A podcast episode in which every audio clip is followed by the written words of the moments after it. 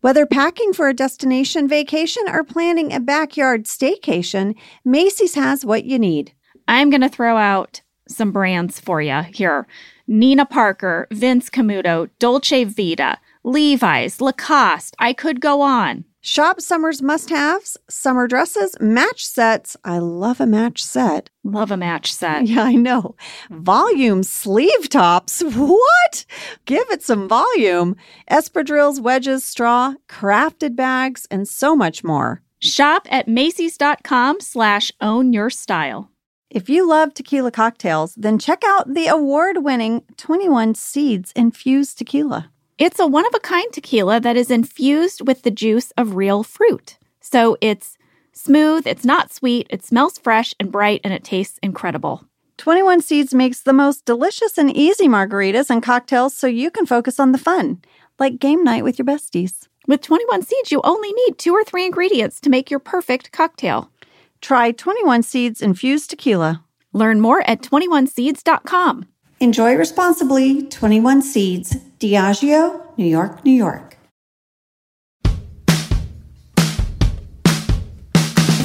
I'm Jenna Fisher. And I'm Angela Kinsey. We were on The Office together. And we're best friends. And now we're doing the Ultimate Office Rewatch podcast just for you. each week we will break down an episode of The Office and give exclusive behind the scenes stories that only two people who were there can tell you.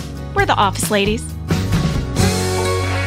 Good morning, Office Ladies. I see what you're doing there. you see what I'm You're doing? tipping your hat a little to this episode, which is Dwight's Speech, Season 2, Episode 17, written by Paul Lieberstein and directed by Action Charles, Charles McDougall. Wow, I've blown out my voice already. someone driving right now is like, that's not the only thing you blew out. I know, like three sentences in. Thanks. I was driving when you were like, good morning, office ladies. All right, I'll tone it down. Look, I'll get No. real. I'm going to NPR it now. Oh. NPR voice. I'm going to do my summary, Mm-hmm. but I'm going to do it real gentle. like that Yeah, NPR voice. yeah. Hi, welcome to Office Ladies. I'm Angela Kinsey. I'm Jenna Fisher. We're best friends, and we're breaking down an episode of Dwight's speech from The Office. Here's a summary. All right, I'll stop it now. Dwight is named Salesperson of the Year. It's a big honor. it's a huge honor. Yeah. And as a result, he has to give a speech in front of a thousand people. And he's really nervous. So he goes to Michael for advice. Then he goes to Jim for advice. Eventually, he goes to the conference. But meanwhile, Pam is doing wedding prep at Oof, work poor in front Jim. of Jim. Oh, Jim. so he decides it's time for a vacation. A vacay. Also, there is a thermostat war going on. Yes, Yes. thermostat war. Now, I had told some of our writers about the thermostat war that we because had. you had one. we had one at 1 800 Dentist that, that resulted in a lockbox over the thermostat Oh, Dear, with a key. it got serious. It got serious. Um, so I have what no were idea- you? Were you a colder or a hotter? I was uh, Jenna. I mean, for I- our listeners who might I- not know that you're wearing a puffy coat as we record this I, podcast, right now, I have a guys, literally, she's wearing a puffy Yeah, coat. That's I- not a joke. I have a t-shirt on, a sweatshirt with a hoodie, and then I have an enormous puffer over that. Yeah, I also own a sweatshirt that says "Always Cold." yeah. It was a gift to me. I didn't even buy it for myself. People know you. People know me. No, I was always cold. And for whatever reason, where I sat on the phones is where all the air went, like Yeah. our wing. And the guys in the IT department, no air went to them.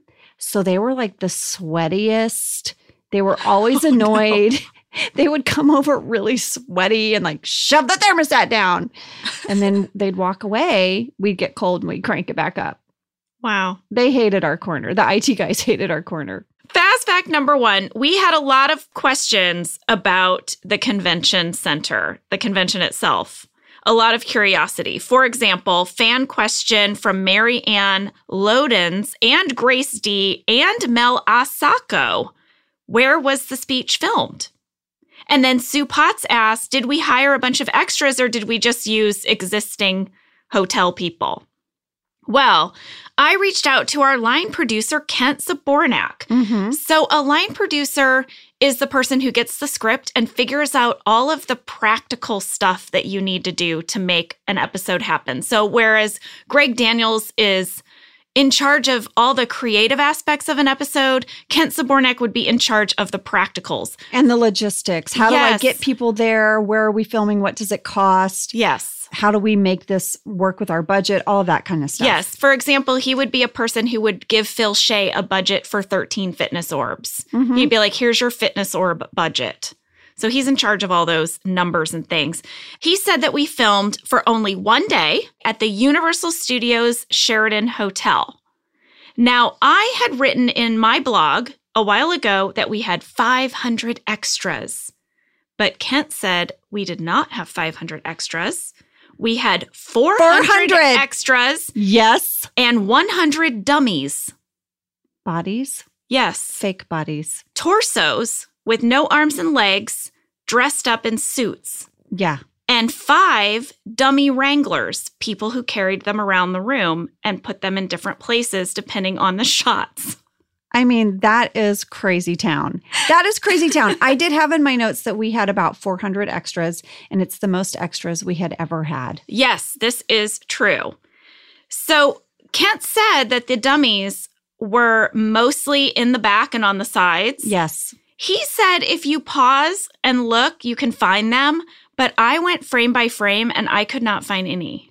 They, you know, the room was I mean, I really yeah. looked. So there were there were only three cast members that went to the convention, and it was, you know, Rain, obviously Dwight Speech, and then Michael and myself. Mhm.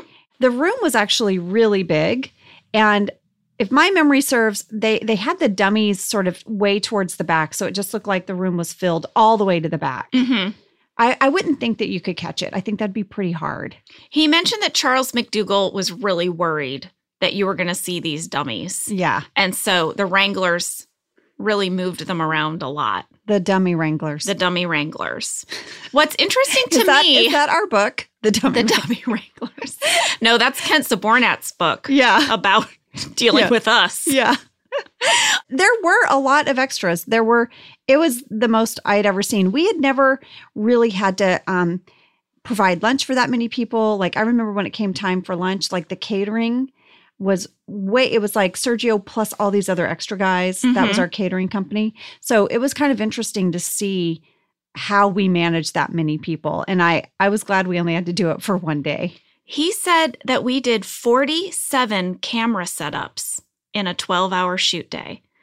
Now, let me break that down for you guys. When you do scenes, you might do like one scene at reception, but it's three or four different camera setups. So you'll do what usually like four to seven takes per camera setup mm-hmm. because you know and then you move the cameras and you do it again but I, that blew my mind he said that we started at 7 a.m wrapped around 7.30 and managed to shoot seven and four eighths pages which i guess is a fancy way to say seven and a half okay fast fact number two rain wilson was very sick for this episode very very sick so we just explained to you everything that went into planning this workday we guess had what to happened Yeah. Oh, yeah. Go. we had to they had it all scheduled and then they had to cancel it and reschedule it for a different day Not by just- a week Not just cancel it like a few days ahead. Basically, Rain was sick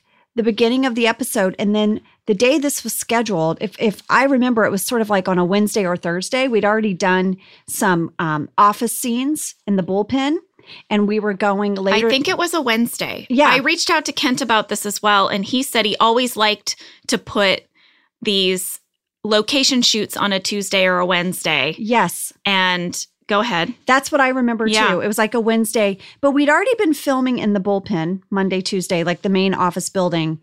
And I remember we only had the hotel for one day. It was a big deal because they had to reserve this room and everything. yes And then we had all the extras hired and everything. I woke up Wednesday morning and I got a call um, from our second AD, and they said, Angela, the hotel's been canceled. Rain is too sick. He's too sick. Like his doctor said, you cannot go. And I was like, oh my gosh. And so they were sort of scrambling now to figure out what Wednesday was going to look like. well i got a call at home jenna the hotel has been canceled. You need to come into work. We're going to be shooting back in the office now. Yeah, so I, I- got the day off. And I was suddenly had to Yeah. work. Um, yes. Well, I, I actually called Rain about it, and he said that it is the only time in 10 years of working on The Office that he was not able to come to work for a day. But he had a fever over 102. He said a doctor came and said, You cannot go to work. Rain has a fantastic work ethic, and I don't doubt that. For him to miss, he was very ill. Well, we had a fan question from Chris Bodnar, who kind of clocked it. He said, Was Rain Wilson sick during this episode? Because his voice sounds like he might have a cold. And Rain said, Actually, the, the voice thing is because he was screaming during the speech and he kind of blew out his voice. But you can actually hear in the conference room before we ever moved to the hotel. You can tell he's coming I down could with it. really tell. I heard his voice in the conference room. That's before we went to the hotel, and he sounded legit sick. So I agree with you, Chris. I wonder if he got a phone call from Greg Daniels telling him it was his finest performance because he's really good in this episode. He's really, really good in this episode. But yeah, I mean, I- the other thing too you should know is that Rain really didn't want to miss work because he knew how much went into that day the extras, the hotel, the location shoot. So I think The he was. dummy wranglers. the dummy wranglers. I think he was really trying to power it out, and then his body just couldn't. Yeah. All right. Fast fact number three. This was a little bit of trivia that I found on Dunderpedia. Dunderpedia, guys, is the Wikipedia of The Office. It's great. just all office facts. great. And I- I found this charming. So, this episode aired in the United States on March 2nd in 2006. However, in Canada, it aired the day before. Oh, It aired a day early, and this was due to a scheduling conflict with the season finale of Skating with Celebrities. oh, So, in the United States, we aired on NBC, and Skating with Celebrities aired on Fox. But in Canada, they both aired on the same network, this global television network. And the finale of Skating with Celebrities was at the same time as this episode. So, they had to air us one day early. So, everyone in Canada got to see this one day early. well, how about that? Yeah. Who was on skating with celebrities? It only ran for one season. Did people get injured? I don't remember a bunch of injuries, but I weirdly remember the show. You, I don't. I It don't. only went remember. for one season, so it wasn't a I- hit. I, I- guess is what you could say. I'm kind of like. It wasn't. It didn't take off. Okay, so here I'll give you the cast of Skating with Celebrities. I'm really curious. They matched a celebrity with a pro skating partner. So Christy Swanson, Jillian Barbary, Bruce Jenner, Dave Coulier, Debbie Gibson, and Todd Bridges. Christy Swanson won. hey, She defeated Jillian Barbary and her partner to win the show's first and only championship. wow. Yeah. Oh, here's something interesting. The very next day, it was announced that it was canceled. Oh no. Yeah, So it's like I won. canceled. Canceled. I want bowling with celebrities. I, I'd do it. would do it. You know, I got four strikes in a row the other day, Angela.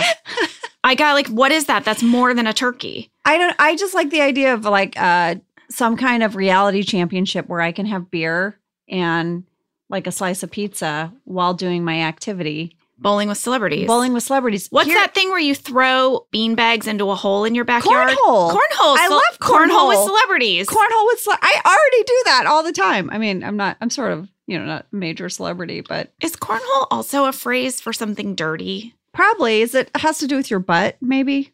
Sam, Beavis why are and we looking at Butthead, you? Is didn't they- You don't, you don't say- have to look to me for every. that Also, a reference for here's your the thing. butthole? yes, it is. So maybe no cornhole with celebrities. I, it's still really fun. I mean, Which part? but here's the thing. Here's my bowling strategy. I can't wait to Here's- hear it. Don't here's- cut this. Every time Uh-huh. I walk up and I just try to line up with that little center triangle. The arrow? Uh huh. Yeah. And then I try to look at that and then I roll it down. The ball goes super slow Okay. because I, I usually bowl with like a 10 pound ball. I'm like going fighting the kids for This their is balls. Fascinating. It's And fascinating. the ball goes Keep going. Don't super stop. slow, super slow. And then I get like a strike, but it's like, it takes like five minutes. It's like dunk, dunk, dunk, dunk. And then I think because the ball's going so slow, I, I usually there's like one or two left. I come really close to getting a strike. So that that's how I bowl. Don't stop talking about it, Angela. Keep telling me Yeah. more details. I don't I either do that or I just get a gutter ball. I would have pegged. So it's interesting to me. I will say now, I'm very interested. It's very interesting to me that you take the time to line it up and you do the thing. You know, you go Yeah, for yeah, the yeah. arrow because I might have pegged you as a person, Willy nilly. not willy nilly, but where you're like, I'm going to just chunk it. I'm going to chunk it Did real you hard. say chunk it? I did it for you so you'd understand what I meant. Oh, shut up. You shut it. It's time for a break. Oh, so if anyone is still wanting to listen, we're going to get into the episode. Well, There's some really good stuff. I I have a lot of fun things to say, I do too. and it's not even going to be a- about bowling. Might be. Might be. All right, we'll see you after the break. So, this winter, we went on a little ski trip with another family and we got an Airbnb, which was so wonderful, right? Because you can make your own breakfast in the morning. We could even go there for lunch to warm up.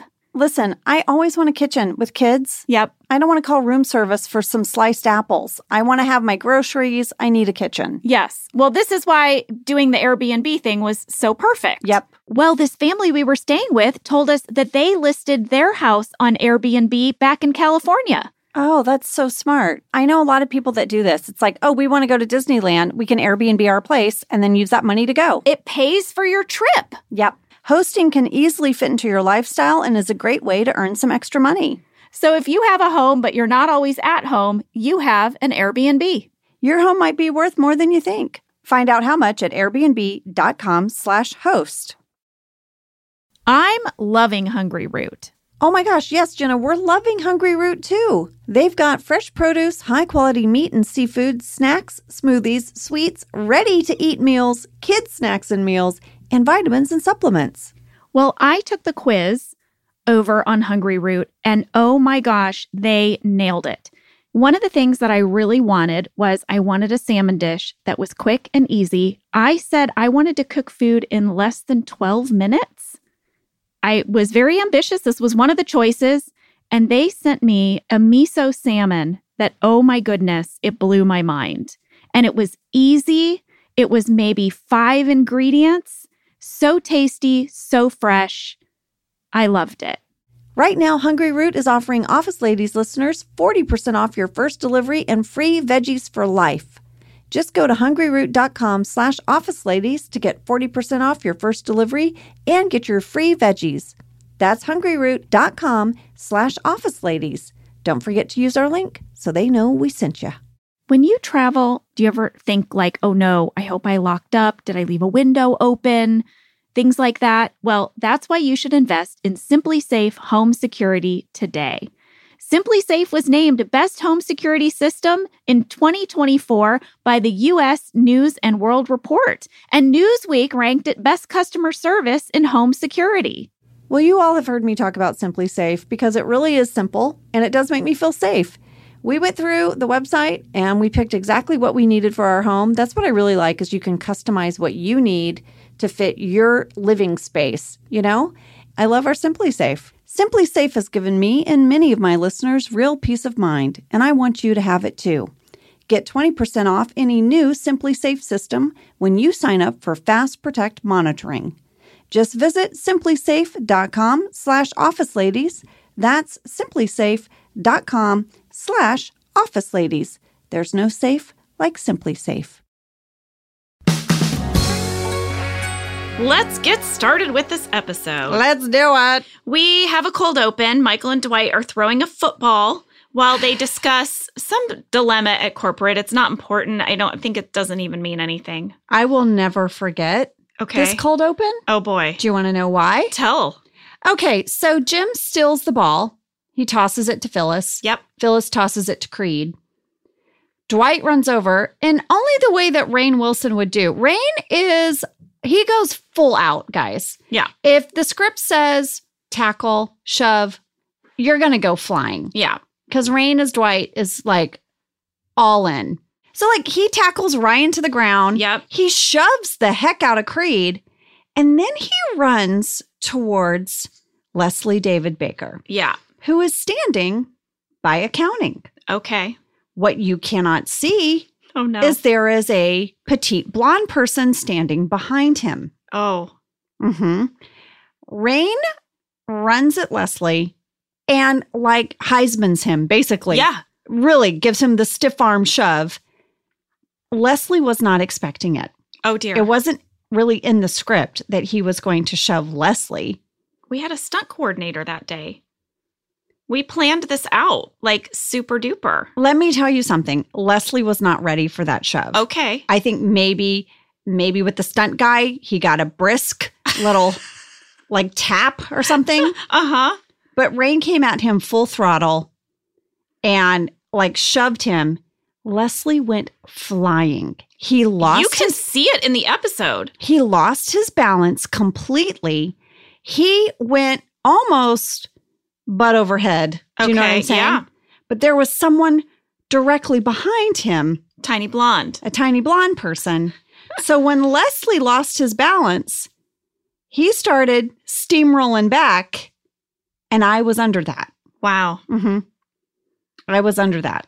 Well, it's crazy because I remember that we practiced that forever. And I kind of remember it because all I do is sit at the reception And desk. watch. I had thought to myself, did I need to be here for the two hours? That's what I thought. That's what I thought. My they said, you know, definitely they didn't want me seated at my desk. They wanted me to come out a little bit to the edge of accounting. Sometimes they would have us do that.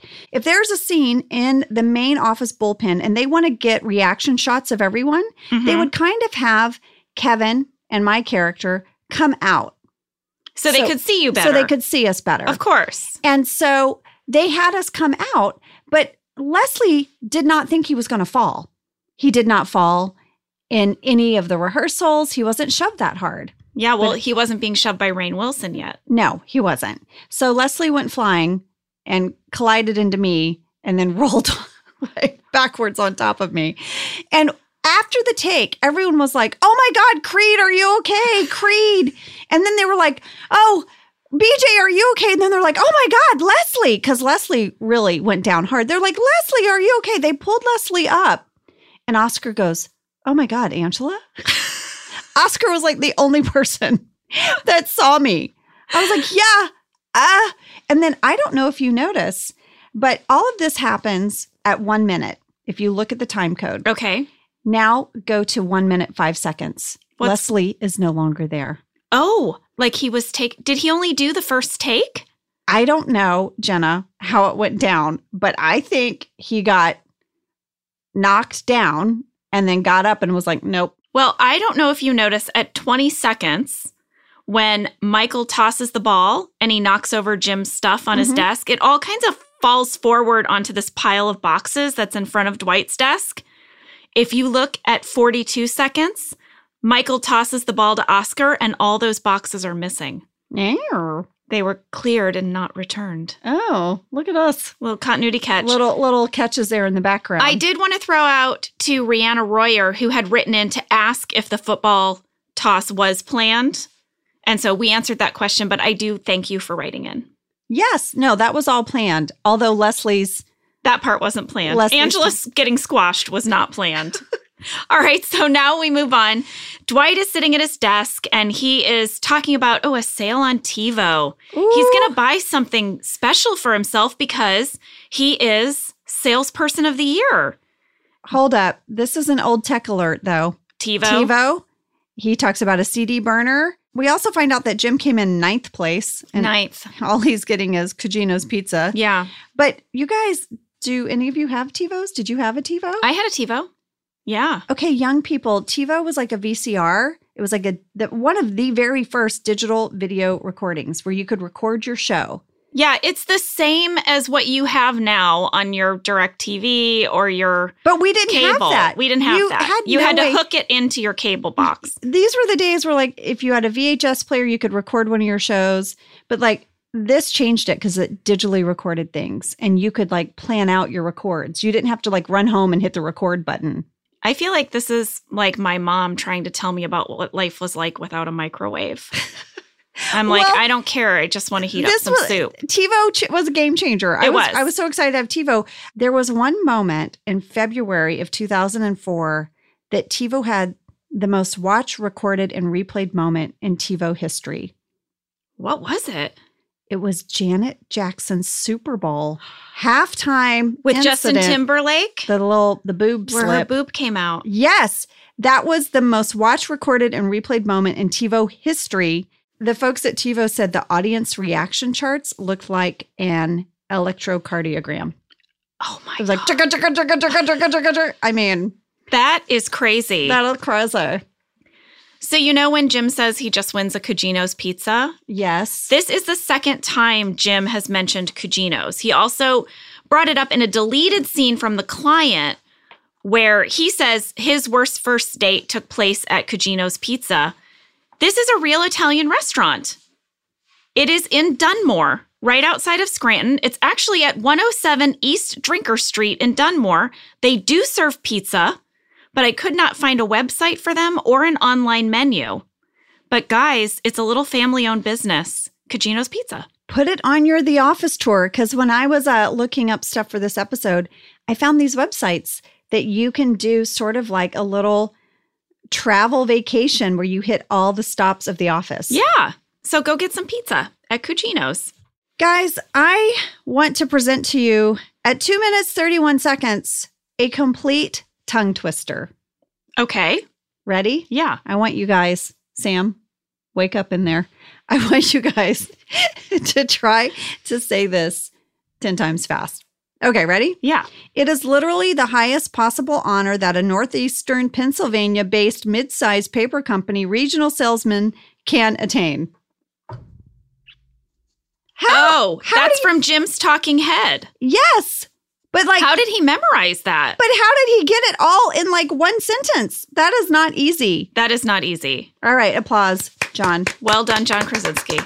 Jim Tongue Twister. Okay, where are we at? Well, speaking of Jim, we are finally in the kitchen with Jim and Pam, and they are finally bantering again like old times. They're flirting. Ah, they're so cute. Nice little back and forth. There's been this drought. They've been a bit estranged, and it looks like things are going to thaw until Phyllis comes out of the bathroom and asks Pam about her wedding dress. So Oh, awkward. And Jim makes kind of a quick exit. At 2 minutes 40 seconds, there's a shot of Jim's coffee mug and it says, quote, "Together we build a better Scranton, restoring the pride." And Dunderpedia pointed out that this was the motto of a downtown Scranton revitalization project. And you will see Jim use this mug throughout the entire episode. Way to go. That's Phil Shea putting some Oh. local Phil props in Shea, play. But also good catches there. Yeah, local pizza place, local mug. So now we go to Pam's talking head, and she says, Listen, I just, I have to do my wedding planning at the office, you know, but it can get weird sometimes. And she's worried about people getting offended, like Angela. Look what I wrote on my card. what? Leave me out of it. Leave. Leave me out of it. This has nothing to do with me and your scandalous emotional affair you're having. Leave me out of it. All right. So now Dwight is feeding himself grapes at his desk, and Michael enters and says, That's what she said, because grapes, seductive. Ugh. And he asked Dwight if he's ready for his big speech. Well, I have real beef with Michael on this episode. Talk to me about it. He does not want Dwight to succeed. He doesn't. He is flat out mean to him. He's psyching him out. Yeah. He's negative. He's putting him down the whole episode. So, um, Angela, the Angela Martin in me is like, you are not being nice. no. Then Jim goes on to sabotage Dwight. Like, why? Why is everyone coming down on Dwight?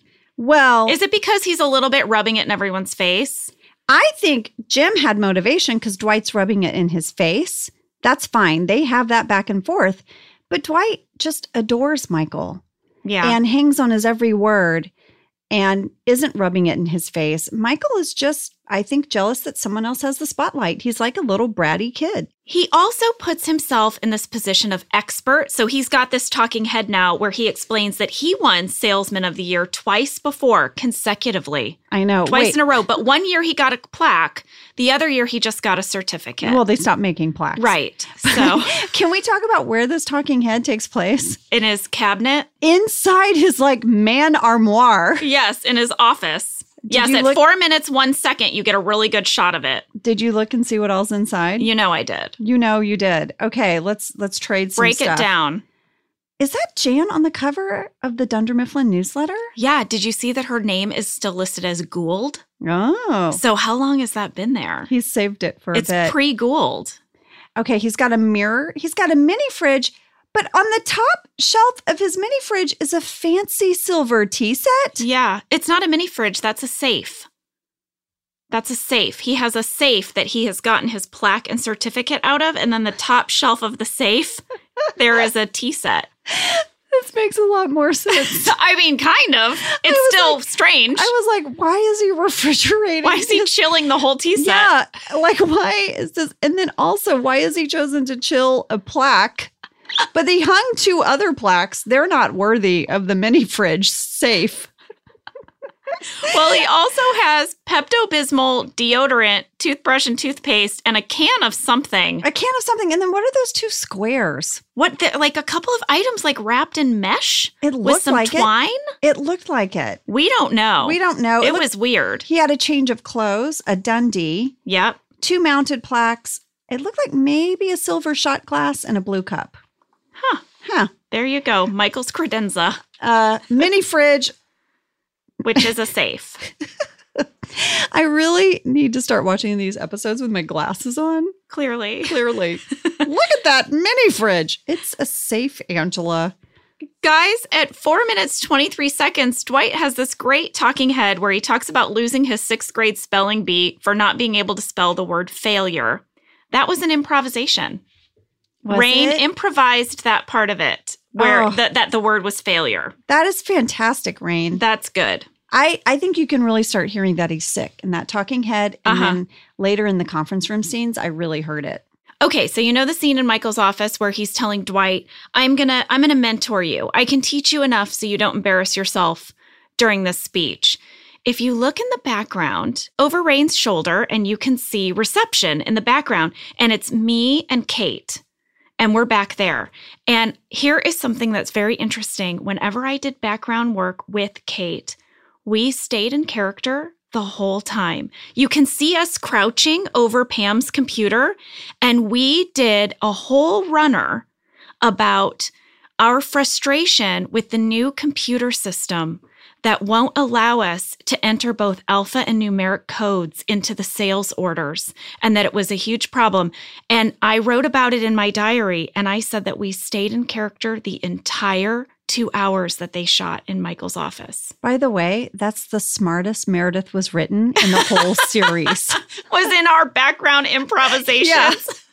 That's the most competent Meredith has ever sounded. They were the most fun to me. Uh, we always had the best time, Kate and I, because we would come up with these. rid- It was always something we were annoyed with. It was always some new office procedure, Mm-hmm. and we would kind of kind of complain about it and try to figure it out. Yeah.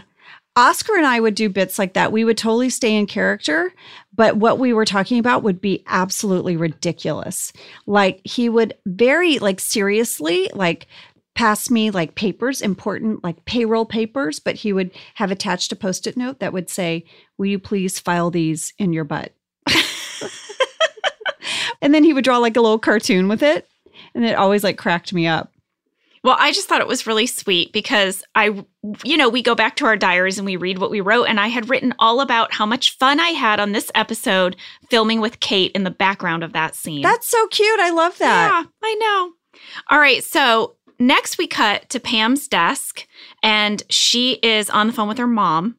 And she says, Mom, I don't, I know you guys are paying for the wedding, but I don't want orange invitations. Orange Orange invitations. invitation, Pam's mom. I mean, you know, I've had some frustrations with Pam's mom. mean, what is happening? Are Add you that to getting? the list. where are you getting married? Orange, I know. orange. Not, I mean, crazy. Pam, you know, her wedding color is lavender, But- by the way. It's not orange. I wrote that in my diary. That's not even revealed in this episode. Pam's wedding color. I wrote it down in my journal. And I was curious if that was true or if it was a character choice. And I went and I looked at the wedding photos, and all my bridesmaids are in lavender. Yeah, no, that yeah. And when I think about it, I think I have a memory of Phil Shea giving me something that had lavender on it, like the save the date card had a little lavender ribbon or something. And so I it was picked for me. I didn't pick it. But it was in your brain. It was in my brain. well, you know, poor Jim overhears this and he's like, that's it. He's I'm out. calling a travel agent. I'm going on a trip. This sort of dates our show a little bit too, because I know travel agents are still out there, but a lot of people now just go online. Yeah. Although I did use a travel agent recently for a trip and it was very helpful. I did too. Yeah. I did too when I went to Europe, but I did, you know, we did a lot of it just online. yeah. Yeah. You can. Well, now you can compare airline prices online Yes. using Expedia or Orbitz, not getting paid to say that. not getting paid. So now we're going to really clock into this thermostat war. It seems to mainly be between Angela and Oscar. Oscar says that he purposely gets to work early to set the thermostat at 66 degrees. What a sneaky sneak. 66. 66. Um, I just need everyone to clock a little bit of my Angela Martin look because this Yeah. is the first time you see me kind of nice and close up. Do I look tan? Because I'm tan. Are you still tan? I'm still tan. This mystic tan that lasted like three weeks. You guys, I'm so tan in this episode. Also, Kim Ferry outdid herself with this really intricate braid. That's all my actual hair. Look at the back. It's like a bun, but it's like a braid that goes like zigzags back and forth. So she's really, she really went for it. In the cold open, I have a different outfit on, different hair. 'cause a lo- different look, different look. day. different day. But in the main episode of Dwight's speech, I'm incredibly tan and I have this fantastic Kim Ferry braid. Well, we had a fan question from David Hertweck. What was the actual temperature in the office area when we were filming? Freezing. Probably like 65? six i was gonna say 64 65 degrees Yeah. it was very very cold we kept it very very cold mostly for steve who runs hot and he would have to wear the suits And and I mean all the guys actually Yeah. were always in suits and the lights do like warm up the stage, but they cranked the air down so the guys wouldn't get sweaty in their suits, but the gals were in these little silk blouses and skirts and we all froze. yeah so i would wear ugg boots under my desk we all had little heaters i sometimes even had a blanket over my legs I had a blanket and a heater, and I would like sit at my desk, like huddled under my desk, trying to stay warm. all right so now we move into the conference room and michael is ready to start giving dwight some speech training Yes, he says what is the difference between a salesman and a saleswoman vagina. vagina. And Michael is like, oh, yes, congratulations, Dwight. That's the difference between a man and a woman. I love Dwight goes, but I'm right, Yeah, but I'm right. right? But then Michael says, no, the difference is boobs. That's what he wants him to open his speech with. It makes you wonder how Michael's speech went those two years How in it a row. really went. How it really went. yeah. Yeah. Because Yeah. Dwight says, can I just have a copy of your speech? And Michael's like, no, no, they'd remember. yeah. It's le- it's legendary. I couldn't Yeah. possibly let you read parts of my speech. It killed. It killed. And then Michael gives Dwight some advice. He's like, it doesn't really matter what you say as long as people care about what you're saying. Uh huh. and he's going to show him an example of that. Yes, please tell us the example. Okay. Well, he runs out to the bullpen and he says that, you know, they had done so well this quarter that corporate is going to give everyone a thousand dollar bonus. Everyone. Everyone, I mean, people are thrilled. It's so excited. Stanley gets right on the phone and tells his wife to order the new curtains. The wallpaper. Oh, it's wallpaper. yes. Yeah. He's like, go ahead, wallpaper the ceiling if you want to. Oh, amazing. So they go back into the conference room, and Dwight's like, Oh my God, that's amazing. And Michael's like, "I- What? It's not true. I was just talking. But in that moment, I had him. I had him. I had him. Oh my God. So Dwight tries it. Dwight goes out into the bullpen. This is so funny. This scene made me laugh so hard. So hard. It made me laugh on the day. I remember shooting this. The thing that made me laugh on the day is Kelly's line, but I'll get to that. yeah. You mean just Mindy? Mindy. we still have full Mindy. Uh, Dwight announces that there has been a major car accident on the interstate. Major. Car slid off the road into the railing. People were injured. Terrible. And Pam says, Did we know anyone in the accident? And he says, Brad Pitt. Brad Pitt. And Mindy asks, Did he die? And he's like, He'll never act again. No, but he'll never act again. And then he goes, Oh, al- also, there's no bonuses. And the branch is closing. And then she's like, This is because of Jen Aniston. It's karma. And we're like, Wait. And we're like, Are we out of jobs? Like, what is happening? Insane. I remember that. I remember shooting on that day. That was a really hard one to get through, and it was a complete joy to watch. All right, so Michael says, everybody go in the conference room. Just go in the conference room. He's going to teach everyone how to give a speech. Pam says, Pam has this line like Toastmasters. And Michael says, Pam, I'm public speaking. Stop public interrupting me. I don't think that's a GIF, but it should be. I did a search to see if there is a GIF of someone, of Michael saying, I'm public speaking. Stop public interrupting me. Am I wrong? Am I wrong? There's also a deleted scene. Please, you guys, if you have a chance, Phyllis stands up in the conference room and sort of shares. And it is absolutely amazing. What is delicious. she share? I remember she had a hard time getting through it because What we were is it? cracking up. She starts, it's, she, you know, Michael wants everyone to get up and sort of say a toast. Yeah. Phyllis gets up and she's like, "Well, you know, um, I'm having one of the best years of my life. I'm, I'm in a relationship. I've met a nice person, and I really thought that that part of my life was over for me. That that wasn't going to happen. And I'm not going to lie, I've had some really dark thoughts." And she goes down this road, and Oh my Michael's like, gosh. and really, really just brings the room totally down, but really earnest. And Michael's like, oh, okay, all right, just sit down. Well, Jim gets up in the conference room and announces he's going on a trip and he would like some suggestions on where to go.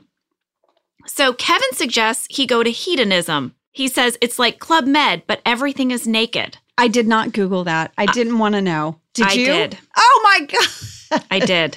You did? I did. Is It's it a real thing? It is a real resort in Jamaica.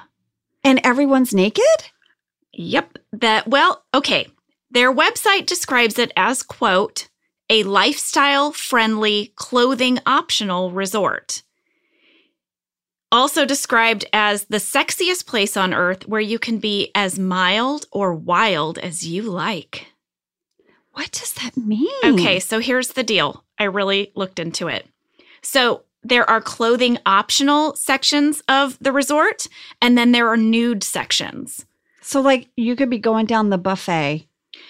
That like you getting your cannot do. Pancakes, scrambled eggs. no, for health reasons, you must wear a cover up in the lobby and around food. Well, thank you for that. But if you're in the nude pool or the nude beach, you have to be nude. But if you're in the clothing optional part, you can wear sort of the suggestion is like, you know, go sexy. You wear a little something. But here was one thing I found interesting. If you enter a nude area, you've got a 10 minute grace period to disrobe. And they're like, Then you got to get out. you're not here to look see, look see. That's right. We're going to give you Join us 10 or you're minutes out. to take off your stuff, but there's more. You thought there wasn't, but there is. No, I actually figured you had something else coming. I'm cringing. I'm waiting. They have a playroom Oh, God. for couples, single women, and invited single men. Oh, Lord. It's open from 10:30 p.m. to 3 a.m. Mm-hmm. You go wrestle with your friends. I don't know. Most people who stay at the resorts are couples, but they do have single person rates available. A few more facts. There is no tipping allowed. Who are you tipping? Uh, your wait staff, but it's all inclusive. Oh, okay. So, I mean, I think that that is an important thing to know because where would you put the money? oh, you're, You're naked. naked. So don't don't let it stress you out. There's no tipping allowed. Yeah, Don't worry about where you're carrying the extra cash. yeah. Not a problem. One of the frequently asked questions is are there irons and ironing boards? For what? I don't know, but the answer is yes. So, yes, they, they do have irons and ironing boards. So, Also, you can renew your vows there. okay. All right. Toby suggests that Jim go to Amsterdam. He Mhm. says he went there after his divorce for a week or maybe a month. He Poor can't t- remember. Toby. Creed says he should go to Hong Kong. Creed also calls John Jimmy, and I feel like you can see John about to break. He's like, Jimmy. And I swear, John has this like, he's kind of got this side smile. Well, at nine minutes, 29 seconds, Creed has a talking head. For anyone wondering, uh, Creed is speaking Mandarin Yeah. and he says, Hello, my Chinese friends. Um, That's what he's saying in Mandarin. I reached out to Creed yeah. because we had a fan question from KKPL Watson. He said, At various times, Creed has spoken Japanese and Chinese on the show. Does he really speak either? So I texted Creed. Oh, I can't wait. What was his response? Here's what he said. Did he say, Who are you? No. But again, I wasn't sure. He said, When I was in Germany in 1964, I conversed in a rudimentary fashion because I'd studied a year in college. But he said he hasn't used it since. He says he does not speak Japanese or Mandarin or Cantonese, which is actually the language they speak in Hong Kong, mo- mostly, not Mandarin. But uh, he said, I do have a made up language that I've been trying to get accepted. That I believe. But he's been meeting resistance and he used it during his stint as manager for that week at Dunder Mifflin. oh my God. This is Creed, guys. That's Creed. This is Creed. Well, folks, you know I have a lot of family in Texas, and I just want you to know if you travel to Texas, there are vast landscapes, cultures, regions, destinations, activities that allow for an infinite number of different travel experiences. You can have fun in the sun. Texas has 350 miles of coastline. That's right. Or if you like more of a rugged vacation, there are campgrounds, hiking trails, state parks, and the food. Can we talk about the food? Tex Mex. and barbecue. There's live music, art museums, cowboy experiences. Come on. Right now, Travel Texas offers a one of the kind online trip builder that allows users to generate a custom visually led trip matched to their unique interests. So you go in there and you click your interests, and it'll say, here's where you want to go in Texas. Mm-hmm. Visit traveltexas.com slash get your own to get the only trip to Texas that matters, yours. That's traveltexas.com slash get your own. When it comes to hiring, the best way to search for a candidate isn't to search at all. Don't search, match with Indeed. Indeed doesn't just help you hire faster. 93% of employers agree Indeed delivers the highest quality matches compared to other job sites, according to a recent Indeed survey. Ditch the busy work. Use Indeed to connect with candidates faster by scheduling, screening, and messaging. And Indeed's matching engine is constantly learning from your preferences, so the more you use Indeed, the better it gets. 23 hires were made on Indeed every minute, according to Indeed data worldwide. And listeners of this show will get a $75 sponsored job credit to get your jobs more visibility at Indeed.com slash Office Ladies. Just go to Indeed.com slash Office Ladies right now and support our show by saying you heard about Indeed on this podcast. Indeed.com slash office ladies. Terms and conditions apply. Need to hire? You need Indeed. All right. At nine minutes, 57 seconds, my character smiles. This Oh. doesn't happen very often. And Jenna, I did one of our little dorky actory things where I gave myself a backstory.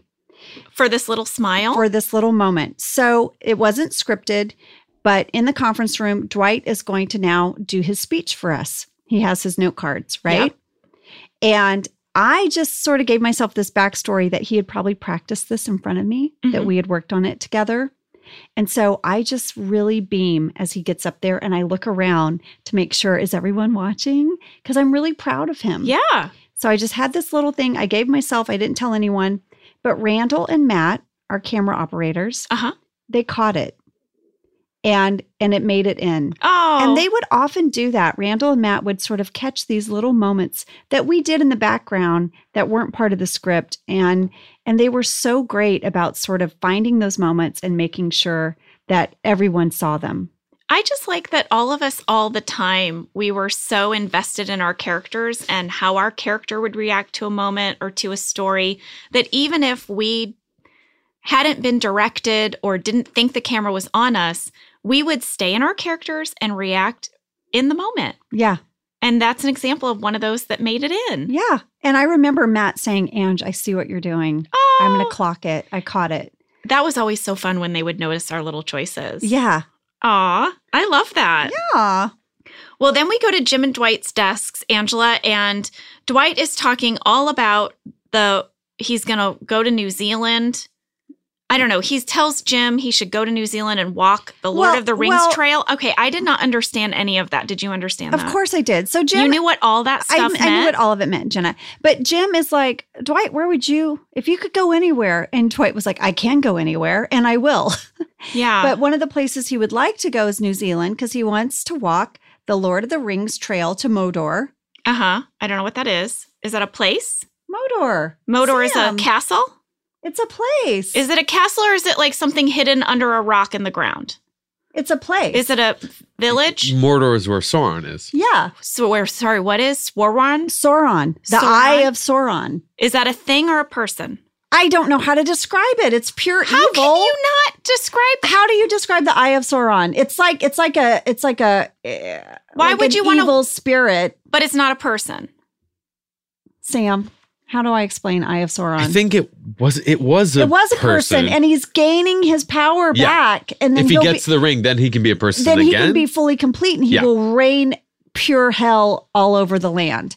Um, so See, your difficulty in explaining it to me is why I don't like to watch it well, I'm not. because it's like I don't. so I'm not. convoluted. I'm not as versed in Lord of the Rings. Okay, so, all so right. that, but I do know that the Trail to Modor and Why would you want to go there? Why are people trying to go to Modor or not trying to go you to don't Modor? want to go there. Why? So why does I mean, Dwight there's wanna like go there? lava fields and all this kind of craziness. Um, and then hike Mount Doom. I think Dwight is like a huge Lord of the Rings fan. He basically wants to be one of the Lord of the Rings. He wants to be on this journey and adventure. Let me ask you this: But it's filmed in New Zealand and it's gorgeous, so I would love to go. Is are they the Lords of the Rings because it's their job to keep the rings from the eye of Swarzin, Oh, good God! or because they Are you- want to get the ring to him No, so he turns into a regular person again? no. Eh, First of all, are you trying to say it wrong? I don't. Swarzen? Swarzen, Swarden, Swarson. Swarson. This is like Carl all over again. uh, okay, moving on. Moving on. 11 minutes, three seconds.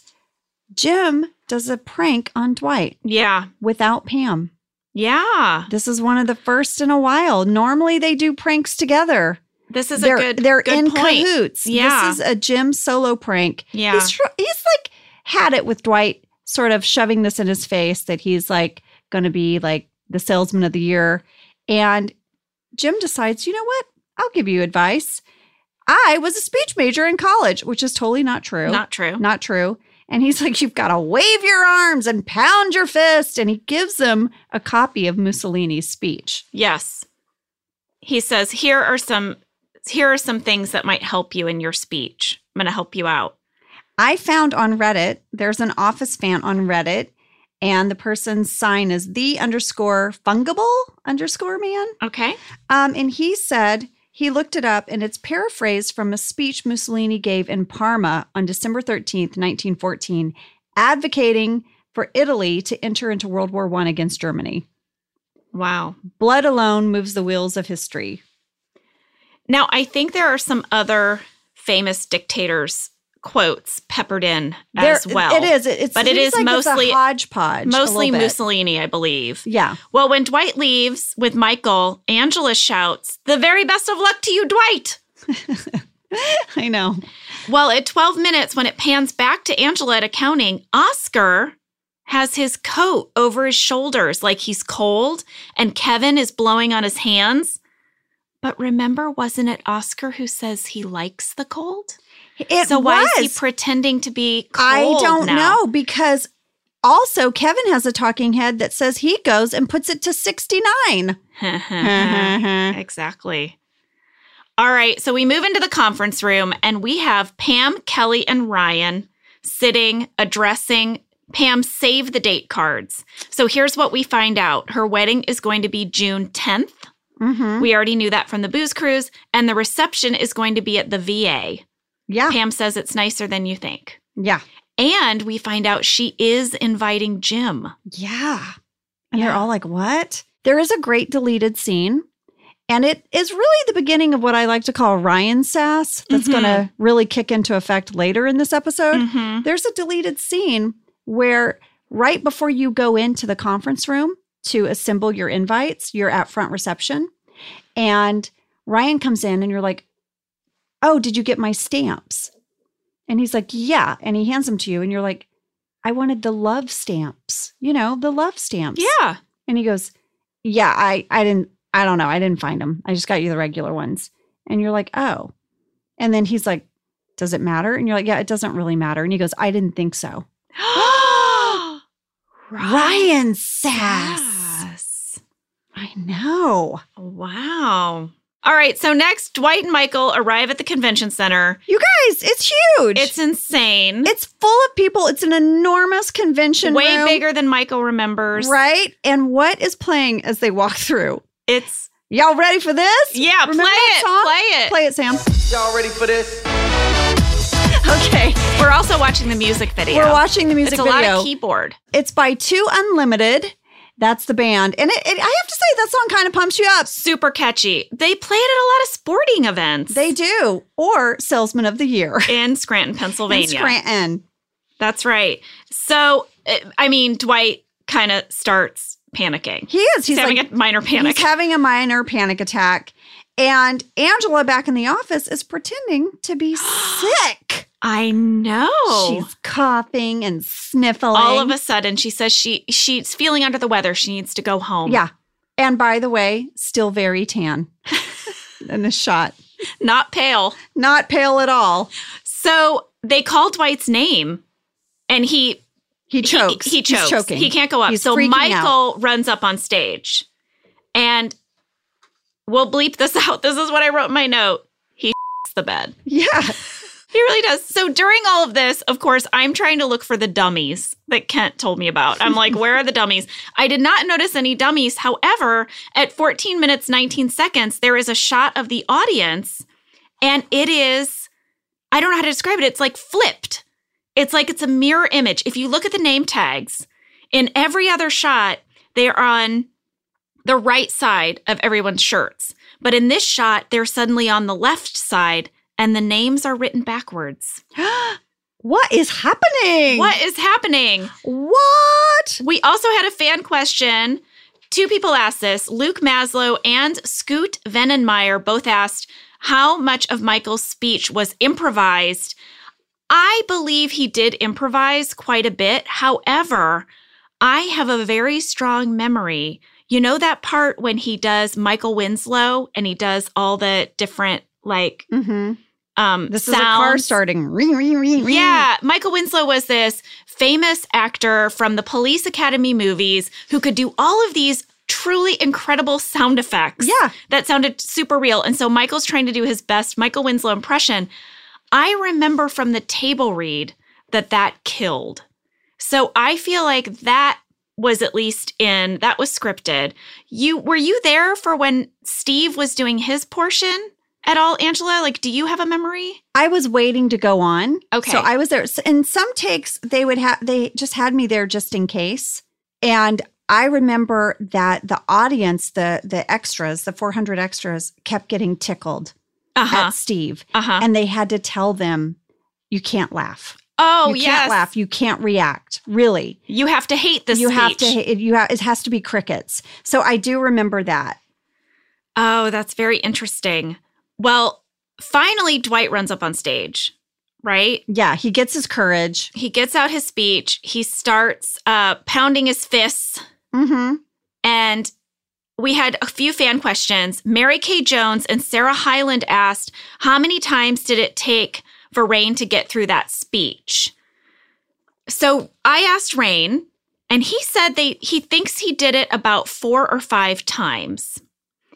Kent told me that on the first take, the background went absolutely wild, Yeah. like hooting and hollering, and it, it was the like extras guys, the 400 people sitting there. Yes. And that they, it- it, Kent said it was kind of phenomenal. Like it was this amazing moment. But the problem was that Greg and Charles McDougall really wanted a buildup of the crowd reaction. They did. That the crowd was kind of too instantly with Dwight. So they they wanted it for the audience to be unsure whether Dwight was going to be a hit or not. Yes. How is everyone taking this in? So Kent said the first take was pretty unusable. Rain said that he remembers at one point he went off script and he improvised, but then he was directed not to do that again, that they really wanted him to stick to this script. And we had a fan question from Kayla Ardent Did Rain actually have the speech written on that paper? And Rain said yes. He said he did because he thought his character would. Angela, we've talked about that you were there, and here's why because you're taping the speech in the background I'm filming it for with him. your little hat on. I'm filming it. So so Dwight's speech starts to catch on and Michael can't take it. yeah. Michael's like, "Oh my god, they like him." He clearly can't handle Dwight having a moment of success. Mm-mm. He leaves and as he leaves, he walks past my character kind of hidden in the crowd filming Dwight. And I'm wearing a hat. So you know how there was a big conversation about your hair and Valentine's? Yeah. Well, Wardrobe and I had a huge conversation about this hat because it was very camera specific. I had to look like I was being incognito, but you had to be able to see my face. So was it written in the script that you're wearing a hat and then wardrobe had to come up with hat choices? Yes. Yeah. So we had about like, I don't know, five or six hat choices that I had to try on, and they took pictures of me in the hat and they showed them to, you know, everybody involved. And then, and then also like on the day, I had that hat and I think one other hat, and that one showed my face better. Okay. So they went with that one. It didn't have too big of a rim. So that's the hat that we went with. I love that little touch that she's gone to record her fella's speech. Me she's so too. proud of him. You know, they're sort of meant to be the kind of funny relationship, but they have a really good relationship. Mhm. They're supportive of one another. They clearly care about one another. It's moments like this that make it so that it's not just a joke. It's not No. just a joke relationship. These are the moments that ground it and make it real. Listen, Dwight and Angela make perfect sense to me. Yes. They really do. Just like Jim and Pam made sense to to me when I read that relationship and um obviously they're going to go through some some hills and valleys, but they are meant to be together.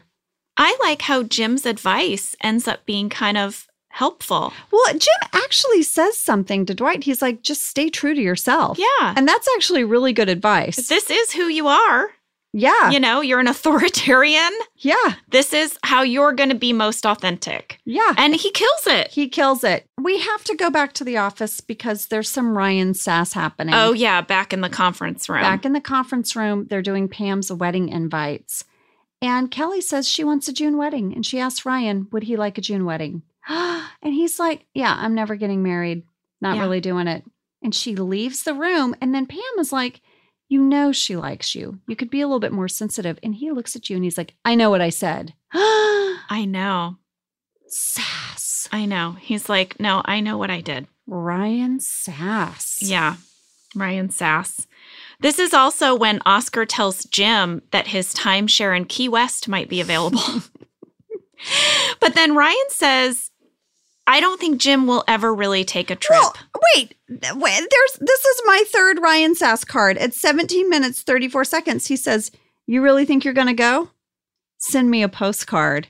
What is happening? I don't know. Ryan is being such a you know what. He really is. A lot of fans wrote in and asked if Jim ever takes the trip.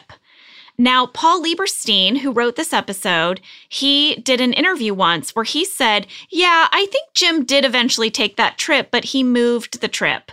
So he, well, I guess we'll get to that later. I I sort of felt like he never took the trip cuz he he just ends up transferring jobs Yeah. and that's how he gets away. Yeah. Um But I think he never took the trip. I think Ryan's right. I, don't- mean, I don't, I, I don't think he ever goes no, I don't think so either. I guess he lost all that money. for the plane ticket. Yeah. All right. So back at the convention, you know, Dwight's speech, we said it's really starting to kill, and Michael leaves. He goes to the bar. Yeah, he can't take it. He Yeah. can't take that Dwight is doing so well. I bet probably people never reacted like that to Michael's speech. Like people were not like hooting and hollering. No. Yeah. So Michael, he's sitting at the bar. Eventually, Dwight comes out and he finds him and he starts telling him a story about Some woman who sat there who didn't have her ID and and but Dwight's so into it. Dwight immediately clicks into Michael's story. Yeah. And Michael has this quote where he says, Listen, I captivated the guy who captivated a thousand guys. So, like, who's the winner today? Who's the winner? okay, so, Ange, I had a fan question from Madeline Ethington. Okay. This, I, I've never loved mail more than this mail. Okay, Madeline. Wow. Madeline wrote and said, I have been waiting for this episode to ask this question. what is it, Madeline? At 20 minutes and 25 seconds, when Michael and Dwight are sitting at the bar, you can see a man in the background dressed like a wizard. Why is he there? Why? Was it planned? Was it an accident? And then she just wrote again, Who is that wizard? I know the answer to this. I do too. But I I I didn't know. I went, I was like, this is the strangest question. I went to 20 minutes, 25 seconds, and I laughed out loud. Can we see it? Full head to toe wizard. Well, I took a picture. you have to show me. I I know why, but I know why because I watched the deleted scenes. Oh, I know why, because I asked Kent Sabornak and Paul Lieberstein, why is there a man dressed as a wizard in the background? Okay. So you tell me what you found out, and I'll tell you what I found out. In the- Here he is, Angela. yeah. He's got a name tag on. Okay. Well, obviously, I don't know Kent and Paul's answer, but I watched the deleted scenes, and there is an extended scene of them walking through the um, hotel where the convention centers are. Okay. And they go up to the very first one they see, and they walk in, and it's the wrong one oh, and it's it's a like a just some random convention and then they go into a second room and it's like all of these um cosplay people who are dressed like characters from things oh, and Dwight's like, oh, I wish I, oh, I wanted to go to this. It has like a whole name. Damn it. I'm forgetting the name. But Dwight was like, I would have gone.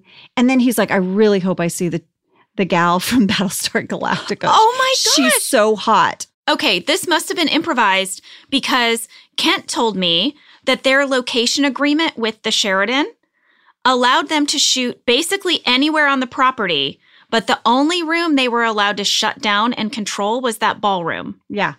And otherwise, they just had those signs up that said, if you walk in this area, you might be filmed for a TV show. And by walking in this area, you give permission to be on the TV show. I don't know if you guys outside of LA, you see these signs a lot 'Cause around you're- town. Like you're you just go to a living your restaurant life. and there's like a sign, and you're like, oh, they're filming on the street, and I'm going to be in the background getting my coffee, I guess. So they had these signs up, and he said, that they just had to allow public access while they were rolling, and there was an anime expo in one of the other ballrooms Yes. So with people dressed up. So I guess I guess then Rain and Steve improvised this whole thing that it was like a cosplay convention. They must have. and Rain was really really bummed because or well Dwight was really bummed because he had wanted to go to it. And, and and supposedly there was a Battlestar Galactica cast member that was going to be there, and he was like really excited. Oh my gosh. Well, both Kent and Paul said a version of the same thing, which was they really tried to avoid getting the dressed up people in the shots, but this one wizard managed to get on camera. And maybe they had to film that little improv to justify it if they like too many of them showed up at one time. Yeah, that's amazing. The hotel in the show is supposedly the Radisson at Lackawanna Station Hotel. Okay. I have stayed there. Oh, We stayed there for the convention. There was an office convention in 2007, hmm and that's where the whole cast stayed. And it's a lovely hotel. It used to be a train station. yeah. And like 1908, it was a train station, and they have, you know, fixed it up and made it into this hotel. And it's really nice. So if you're in Scranton, I recommend the Radisson Lackawanna Station Hotel. Well, when the finale happened, a Mhm. bunch of us went to Yeah. Scranton for a big parade and we stayed there as well. So I've also stayed there and I concur. It's a great hotel. Great hotel, super charming. Super charming. So now Dwight and Michael are sort of having this great moment at the bar. They're laughing and it's all wrapping up. But guess who's the last person to touch the thermostat back in the office?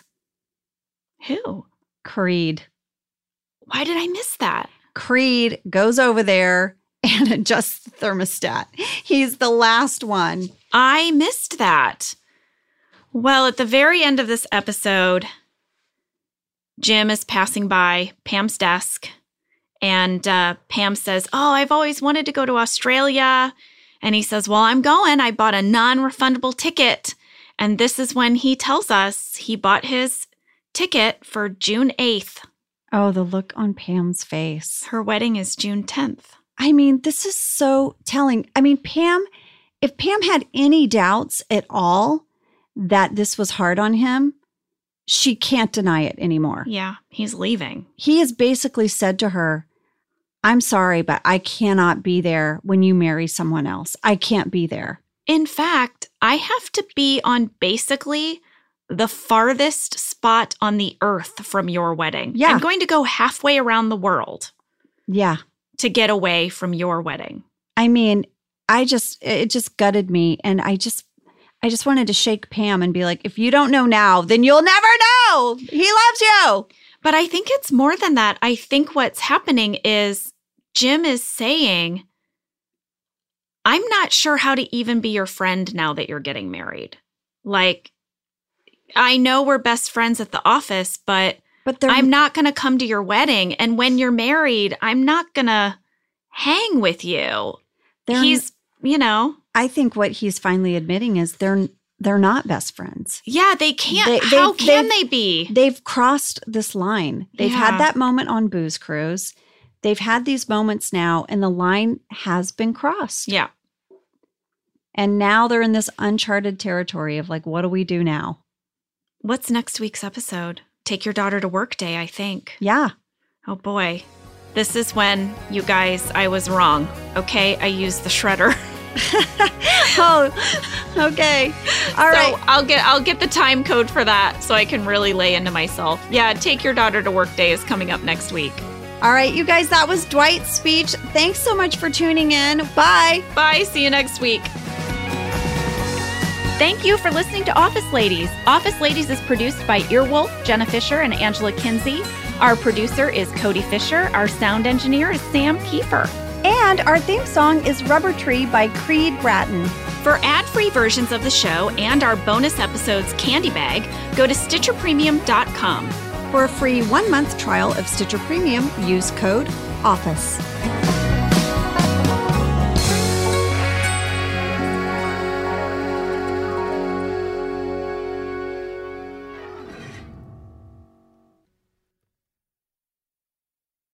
Reese's peanut butter cups are the greatest, but let me play devil's advocate here. Let's see. So, no, that's a good thing. Uh, that's definitely not a problem. Uh, Reese's, you did it. You stumped this charming devil. This show is sponsored by BetterHelp. You know, we all carry around different stressors. Some are big, some are small. I know I keep mine kind of bottled up, and it can start to affect us. Well, therapy is a safe place to get things off your chest and figure out how to work through whatever is weighing you down. If you're thinking of starting therapy, give BetterHelp a try. It's entirely online, designed to be convenient, flexible, and suited to your schedule. Just fill out a brief questionnaire to get matched with a licensed therapist and switch therapists anytime for no additional charge. You can finally get a chance to talk about all those stressors. Get it off your chest with BetterHelp. Visit betterhelp.com slash officeladies today to get 10% off your first month. That's BetterHelp, H E L P dot com slash office ladies.